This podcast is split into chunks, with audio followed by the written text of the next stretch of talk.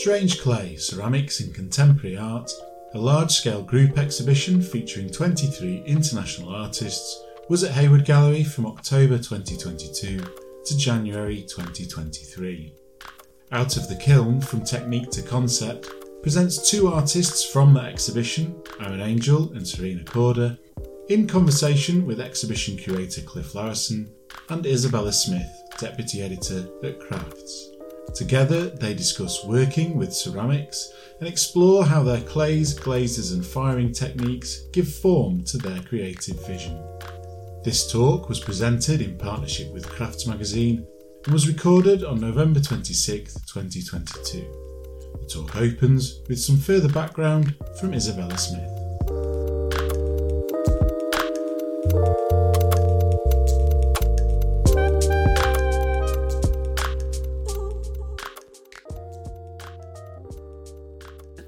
Tell you a little bit more about Crafts Magazine, who we are and what we do. We're a magazine about contemporary craft. We've been published by the Crafts Council for the last 49 years. This year, we've had a major redesign and reimagined what it is that we do. We're now a biannual publication with an events program, and this is one of our events. So, thank you so much to all of the Crafts members who've joined us here, and to those who will be listening to the audio recording at a later date. I should add that we've launched a membership scheme, and that if you would like to try the magazine before you commit, you can go to the Hayward Gallery shop where you'll find our very beautiful autumn winter issue with Jay Blades on the cover. So, apart from my role at Crafts, I'm also the author of a book on Lucie Rie, which just came out a couple of months ago with Eiderdown Books. Um, and I've been writing about ceramics for about the last eight years or so. So it's really fantastic to be invited here to talk more about Strange Clay, which has to be the most significant exhibition about ceramic art in God knows how long. I should ask Cliff that. What do you reckon? A long time. I'm joking. Yeah. Last year, biennial. so, I mean, I was working for Ceramic Review about seven or so years ago, and I remember going to Frieze that year and just being amazed at the at the sheer quantity of ceramics of fairly kind of variable quality that had popped up seemingly out of nowhere. And, and since then, I think that presence of ceramics in the contemporary art world has never really gone away. Um, so I think this exhibition is extremely timely, if not perhaps overdue. Um, I'm, I'm surprised no, nobody's got there first because it's such a rich and fascinating topic. And then, of course, you know, apart from the contemporary art world, we've also seen famously a proliferation of interest in pottery across the kind of reality TV world. We've seen it, uh, you know, people following pottery Instagram influencers who have literally millions of followers. Um, and, you know, e, every ceramic artist is now also offering evening classes to meet to meet demand. It's interesting to think about the different avenues in which ceramic art is making itself seen uh, right now, and obviously we're talking about contemporary art largely, but um, you know this kind of work has been made really for as long as humans have been making art. The kind of work that we'll see in the show, I don't know how many of you have already had a chance to see it. The oldest work is, I think, from the 70s. So it takes in some of those really key names from that period, like Ken Price and Ron Nagle and Betty Woodman and some of those greats, but brings us right up to the present with people um, who you may or may not be as familiar with. Um, so today we're going to be talking about how artists use ceramics and thinking about the ways that they use clays, glazing, firing techniques, um, different surface textures, and so on to give form to their creative visions and to think about why clay, why choose clay of all the mediums. Um, what are its kind of specific material qualities? What are the technical aspects that make it such a rich, fertile ground for uh, contemporary art practice? So um, I'll start by putting you on the spot, Cliff, and ask why why Strange Clay? Why the title Strange Clay? Why clay? Why strange clay? For me, it really um, came out of a number of meetings with artists and watching over the past decade or even slightly longer, and a, and a kind of uh, resurgence and an interest in contemporary art uh, for the medium of, of, clay and ceramics, which otherwise have been proliferating in, in many other ways. And so it, it's it sort of started gradually, quite gradually, and like eventually, you know, you, you log things and you track things and you kind of have things, ideas in the back burner and so forth. Eventually, things reach a critical mass, and it becomes you know an interesting sort of thought experiment to think about. If you could make a show, then what would that look like? There's a kind of momentum or critical mass of ideas. pre-COVID in the in the sort of curatorial team here, we're talking about doing a show, um, and it was like, yeah, that seems like sort of current and on, on the mark in terms of ideas and what's happening in contemporary practice. But then, of course, pandemic for a couple of years in a lockdown. So the, so the idea in the show was actually um, waylaid by a, a, couple of years. And during that time, it sort of entered a, a, bit of a slow burn. I think, you know, by that I mean there were lots of conversations that then happened over Zoom, which you, you can imagine uh, is is quite challenging in terms of sculpture because people are like holding their laptops up in the studio saying, "Look at my sculpture," and I'll walk you around it.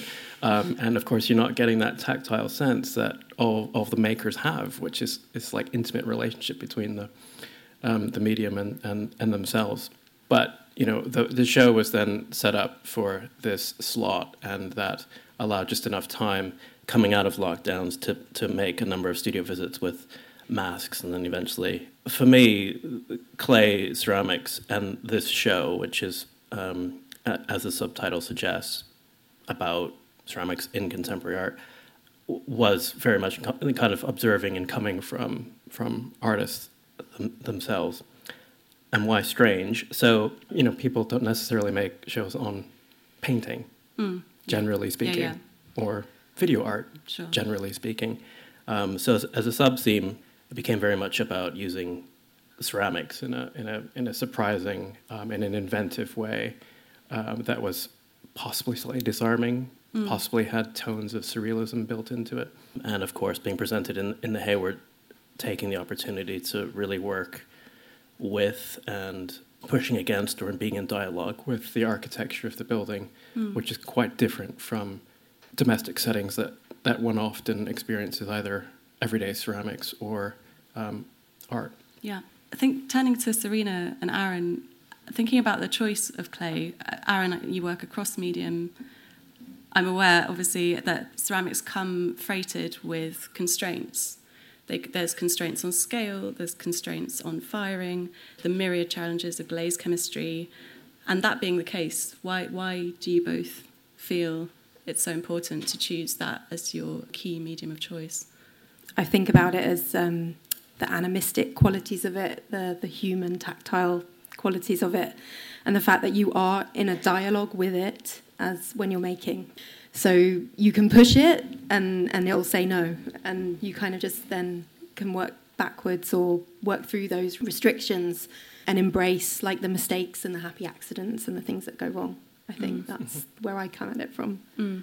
Yeah, no, I kind of agree. And I, I also think it's it, what kind of appealed to me about it was that you have to kind of produce a kind of studio setup um, around yourself that allows for the kind of production of objects of clay, and that kind of, for me, really became a kind of big part of it. Once you have that kind of setup, once you have the equipment, once you have a kind of facility or a kind of laboratory, it's actually then very, very cheap to make work with as well, um, and incredibly easy to overproduce, which is one of its biggest problems, I think. um, and the, the impossibility of recycling something that's finished but is terrible um, you know, it just you can turn it into hardcore, and that's that's about it. But yeah, it's it's limited. There's loads of things that clay can't do. Loads of things people shouldn't try to make it do. I mean, this is one of the biggest challenges of running a residency program, which I've been doing for the last kind of seven years or so. That program is kind of designed for artists who haven't worked with ceramics before and the first thing that happens is people come in and try and make something that they've never seen before in ceramic, um, in, in a very basic sense, in terms of you know something that's very long and thin or very solid and huge, and um, quite quickly you have to kind of check them on that. There was a quote I really enjoyed from Amy Sherlock's excellent essay in the exhibition catalogue, where she she quotes Josef Albers, the the Bauhaus turned Black Mountain College um, luminary, who said uh, that clay was the medium that was most prone to the abuse by amateurs, or, or words to that effect. Mm. I probably got that quote wrong. There was something that you said, Serena, when we were chatting on Zoom before this meeting about um, the quote unquote black box of the kiln. Could you could you tell the hmm. audience a bit about what you were saying there? Oh, I guess I was I was thinking. Well, I come from a a background that is not I'm not ceramic trained in any way, and I basically find a process I'm interested in. And I think I, my work is very process led. So that's why ceramics sort of entertains my brain a lot. And I think if I wasn't prepared to sort of enter into that kind of laboratory or scientific, almost in investigation of the material, then it wouldn't be for me.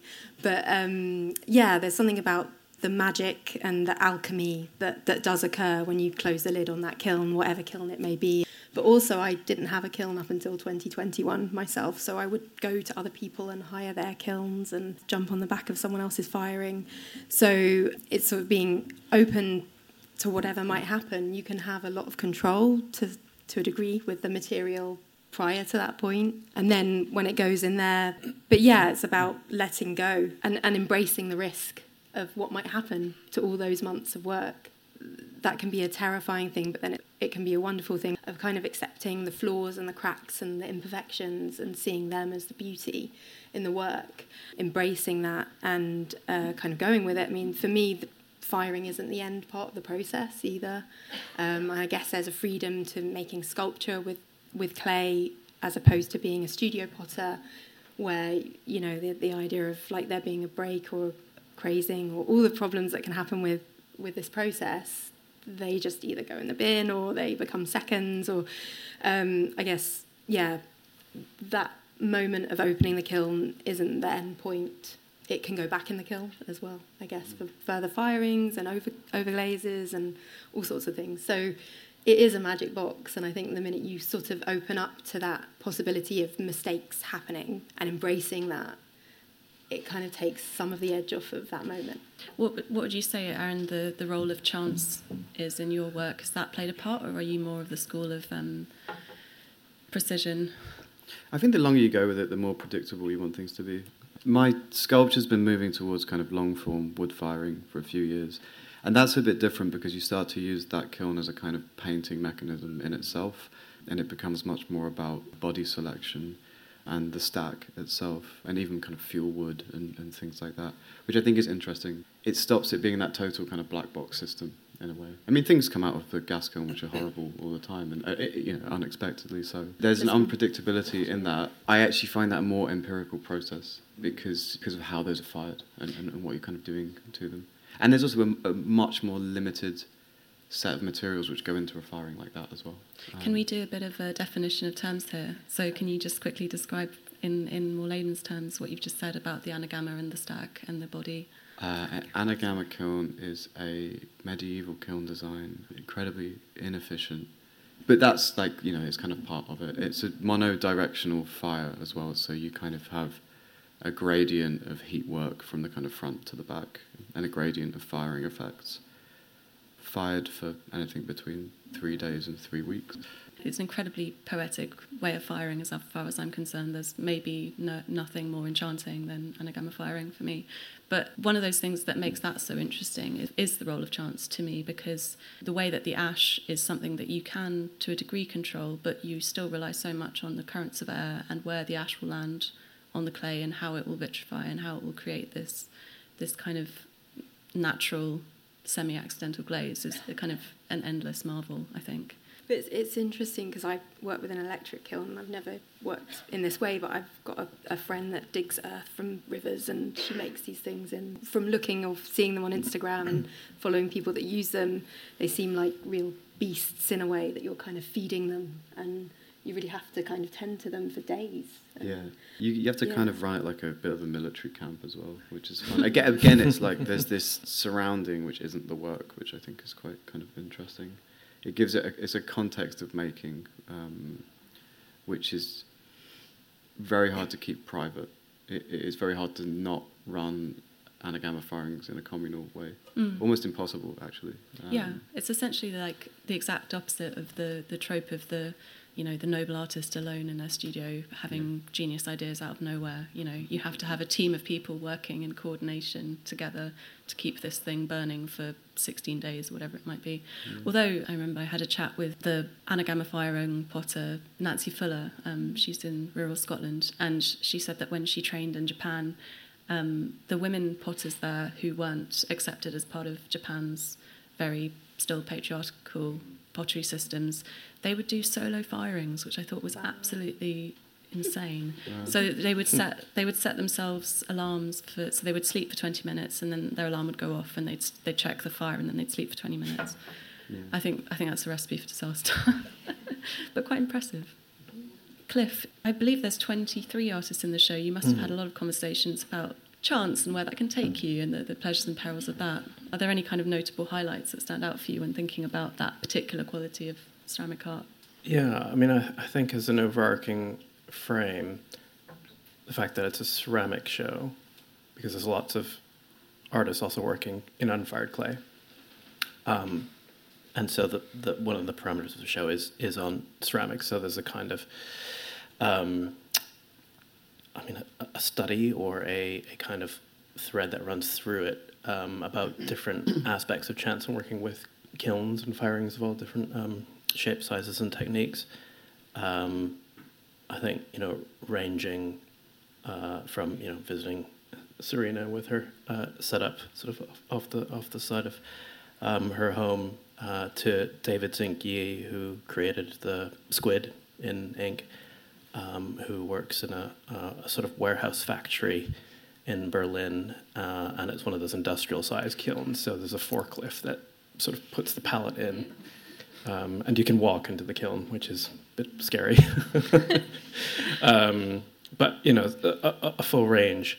Um, and then, of course, as, as Aaron was speaking in some of Aaron's uh, Anagama work in the show. So, um, a whole variety of things. And I didn't want to over bake uh, the surrealist uh, aspect of chance, you know, in terms of the function that that kind of performs. But I think as one goes through each of the artists, they're all different takes to um, ideas on chance and um, uh, accepting that or not, and ideas about perfection or not.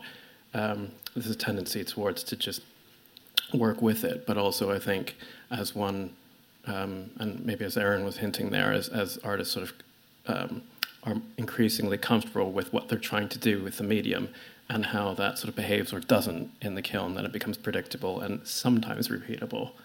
Um, so just uh, coming off the top of my head, Rachel Kneebone's work in porcelain, um, which is quite dramatic for the use of that particular material um, over years, possibly decades, has you know refined understanding exactly how the material sags. So in order to to obtain the final organic feel of it, the kind of fleshy feel of porcelain, um, has you know knows the thickness knows when to support and when not to support, so that through firing it, it either collapses intentionally or doesn't. And it's not to say it knocks out chance, but she's learned to work with with the with the behavior of the process. Mm-mm. I just noticed as you were speaking that we've got a detail of Serena's piece from the show on the screen, so perhaps we should take the opportunity to talk mm. a bit more about that because it's such a richly detailed, fascinating object. Could you tell us more about this piece? Yeah. I think it's 15, 15 meters long. Uh, 14, 14 meters last long. count, but it could sort of shift and change depending on like where it where it appears and the spaces it's in. This piece really was born through lockdown. Um, it was uh, I set my studio up that's down the side of my house that Cliff came to see, my work really shifted from being very participatory. I was making things people could sing into that were made of ceramics, so uh, witches' bottles. So there's a lot of witchcraft and spell making in my work. But this was really the beginning of a kind of world building exercise for me, of like a storytelling narrative that is continuing through my work to current to present day which is just deeply imaginative and kind of each bead became the bead of a giant necklace for an imagined mermaid. And I guess currently I'm sort of rethinking these sort of females that are present in our collective unconscious, um, rethinking what their role is um, and how they've been kind of embedded in us uh, and their ideas, but could they be seen in a slightly different way? So this is for a giant mermaid, I guess. It was initially shown in Naples, so Parthenope was in my head. So she's the Napoli, the symbol that's everywhere of a mermaid. But the story that I read, but there are obviously thousands of stories, but the story I read that she was sort of this unrequited love um, of Odysseus, and she kind of cried herself the tears that became the Amalfi Coast. Um, so that idea of tears and grief was in the work. There's a an emblem that's recurrent on a lot of the beads, which is a kind of slip trailing of a tear. So there was this sort of sense of um, an abjectness sort of occurring, but then I was thinking about grief a lot and the sort of collective grief that we were all kind of experiencing and coming through through lockdowns and COVID. So that definitely had an impact on the work. It was built over a four month period, kind of every day, and making these beads and setting intentions as I was making them as well. So there's a little bit of spell making in there. I'd encourage anyone who's yet to visit the show to pay close attention to each individual bead because each one is completely different and each one is a kind of a sculpture onto its own. There's a lot of cast fingers that kind of protrude. Mm. I do, do a lot of casting. It's kind of now become, I've been sculpting a lot, but it's what I find interesting is how when you make a press mold or a, or you cast something, how when you're repeating the the multi, like that quality of being able to make a multiple from a, a mold. I find really enjoyable the, what you lose in the detail in a way, like each time you make it or each time it comes out, and, and how you can manipulate that. That you can make a lot of them, but then manipulate them and make them do different things. The idea that it's been deep dredged into the sea and, and it's been dredged out for the show kind of is what I was hoping for.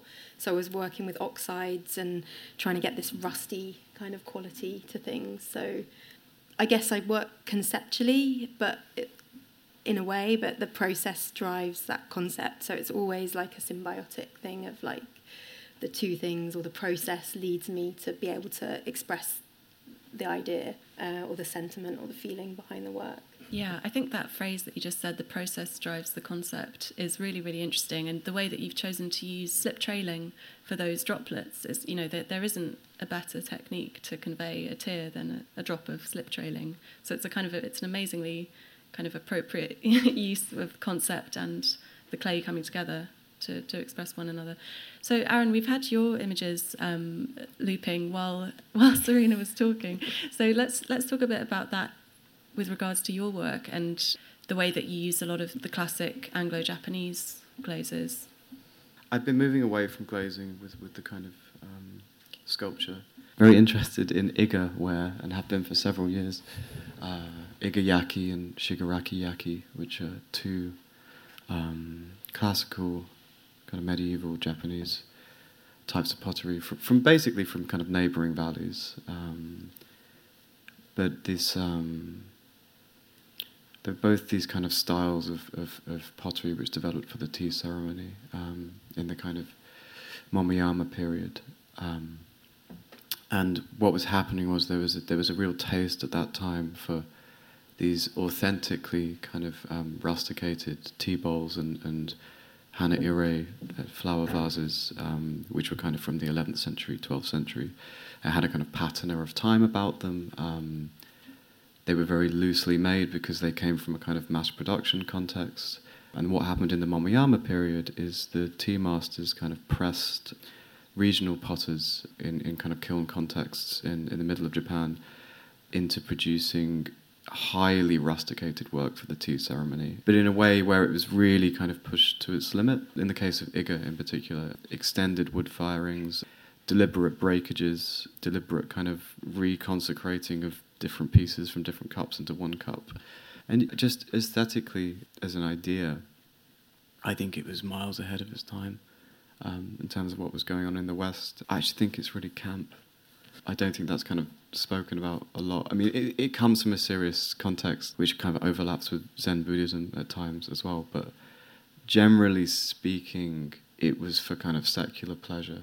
It's this kind of mindset you fall into. I don't really know what to call that, but um, that's where I am.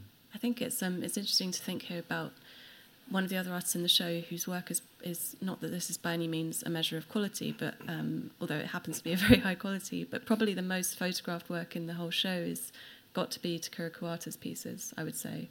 Um, they're on the exhibition poster. They're incredibly charismatic, striking objects. You know, gloopy, psychedelic, dripping, cracking, brightly coloured metallic. They've got it all. They, I mean, they are extremely camp to, to, to borrow that. that yeah, yeah, no, he's. I mean, he's yeah. Uh, he's he's brilliant. And, yeah, he's taking it to another level. But he's he's he's interestingly drawing from the same roots, right? He's um he yeah. takes a lot of those traditional techniques and just kind of turns up the volume. Yeah, he looks at the kind of chawan and um, the large chawan in particular and makes that even larger. Um, But yeah, no, I think Takuro is really interesting, kind of working within and without uh, tradition. Yeah. Um, his work was shown, the big show at a Zen monastery at some point in the last few years. And, and I thought that was a very interesting kind of confirmation of his status within in, in the world of teaware, really. that makes me think about that ceramics obviously has incredibly ancient history and some artists work with almost no regard for that context and others find it impossible to escape and there's a whole spectrum in between i think it's magdalene odundo is quoted in the catalogue as saying um, you have to know the tradition in order to subvert it you know it's quite visible in the show when people are talking within traditions and when people aren't i found it'd be interesting to hear how you both as artists experience that weight of history. Is it baggage or is it? I get drawn in by different processes, and I think you get excited when you see something in a in like the V&A that you like agate ware, like one example I can think of, uh, or Nerokomi.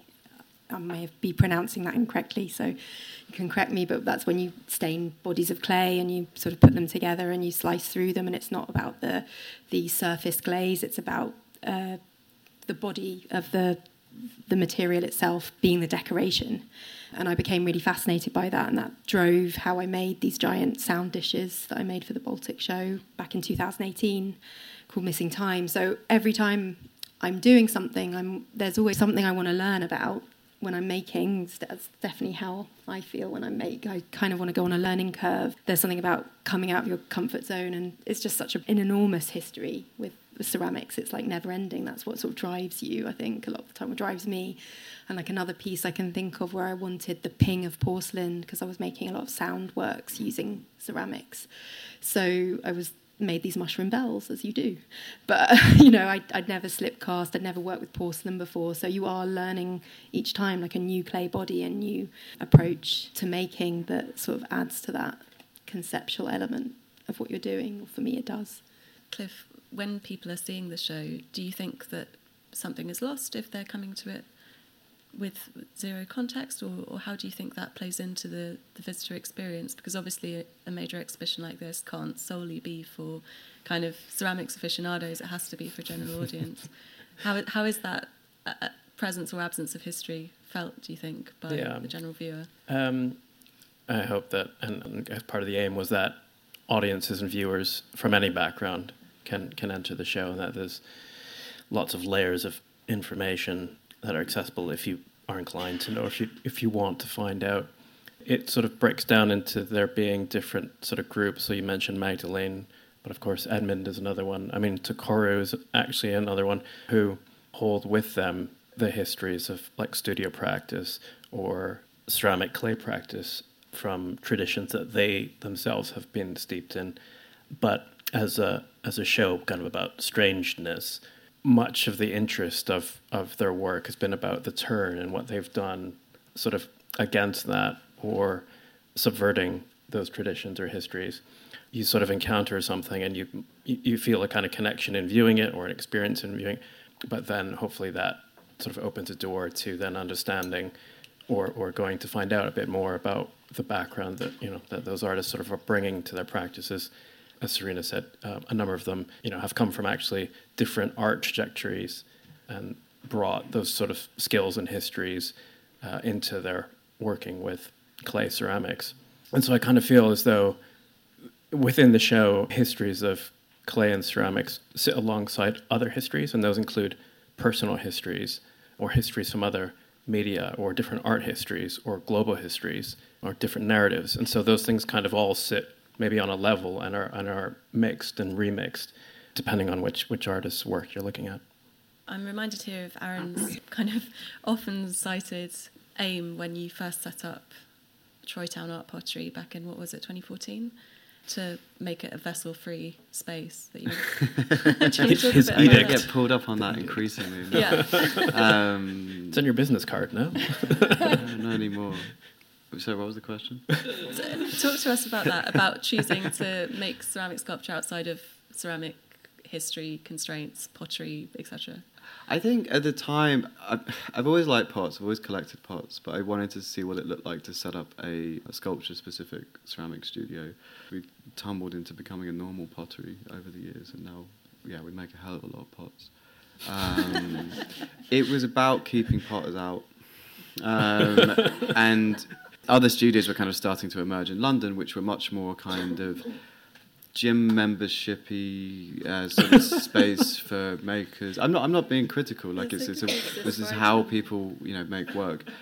I just wanted to do something a bit different, um, and it was also the context I was coming from as an artist was that, that I knew artists, and I knew sculptors, I knew painters. Um, I wanted to see what it was like to kind of make an environment for them where it was not really about what they could do for ceramics, but what ceramics could do for them. In the sense that every ceramic studio is a very specific material kind of context. It's very hard to do everything at once. So it's about you know what can this setup do do for that kind of artist. Um, for me, um, Camden Art Centre and Jenny uh, yeah. Lomax really was was that person. But no, I think for a lot of artists in the show, Jonathan Baldock, Emma Hart, um, me, uh, Salvatore, a lot of people Jenny is just this warm, brilliant person in the in the art world, and she said, "I've got a kiln, come use it." You know, it's like I, I was lucky to have that because I think I was put off by the very good description of the sort of gym membership if you have a certain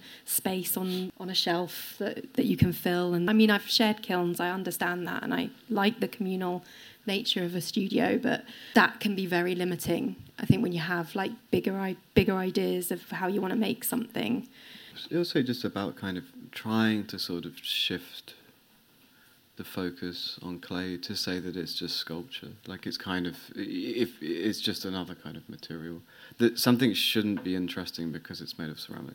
It can you can kind of get into it and it and, it, and then it can kind of be technical and can kind of reveal itself, but it still has to be you know a good piece of sculpture.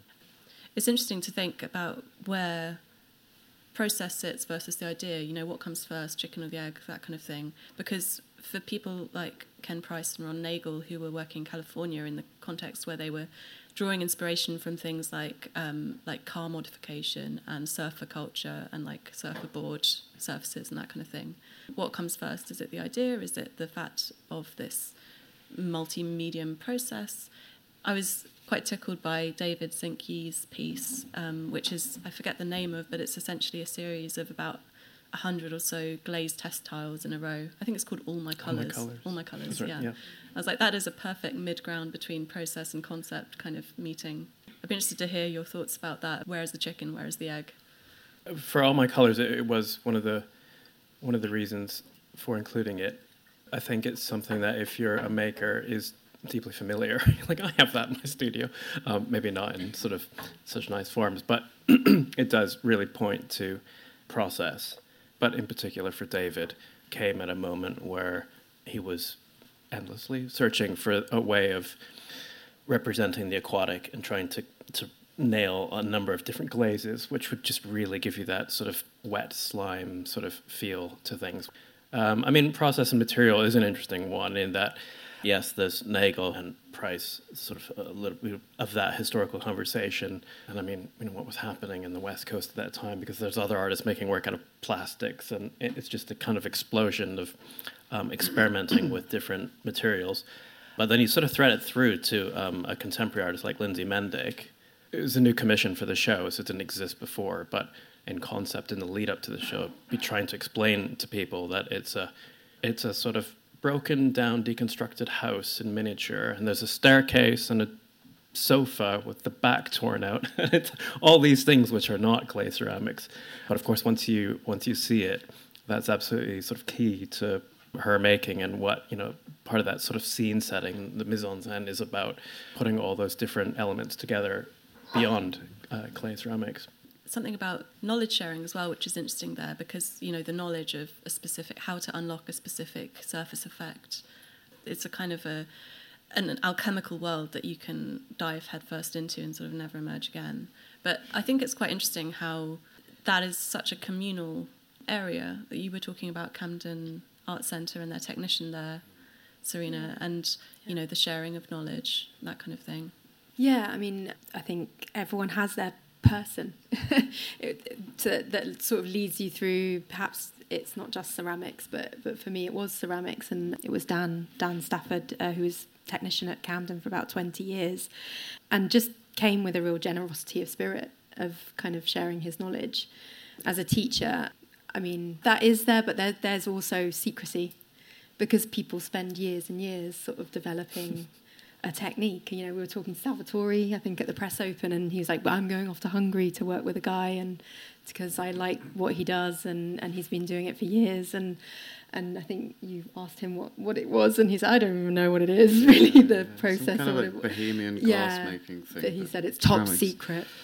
and you had, just have to go there to like learn the dark arts.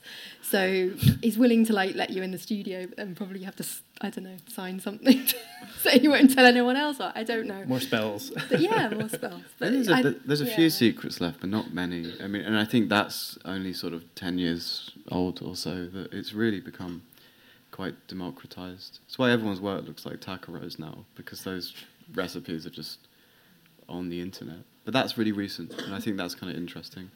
That just made me think about something I like about Lucie Rie is the fact that she was never precious about glaze recipes, even though, you know, she specialised in um, electric kiln glazes and invented a whole palette that was mm. suitable for the electric kiln. And she freely shared them, even though it taken her decades and decades to come up with, all except for one, because she said it had taken her too long to, to, to create.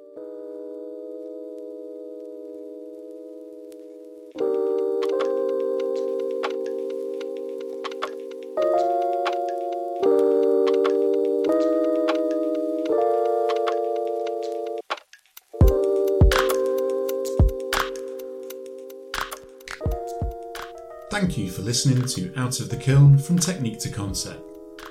This talk was presented in partnership with Crafts, the Crafts Council biannual magazine, and was edited by Shivani Darvi.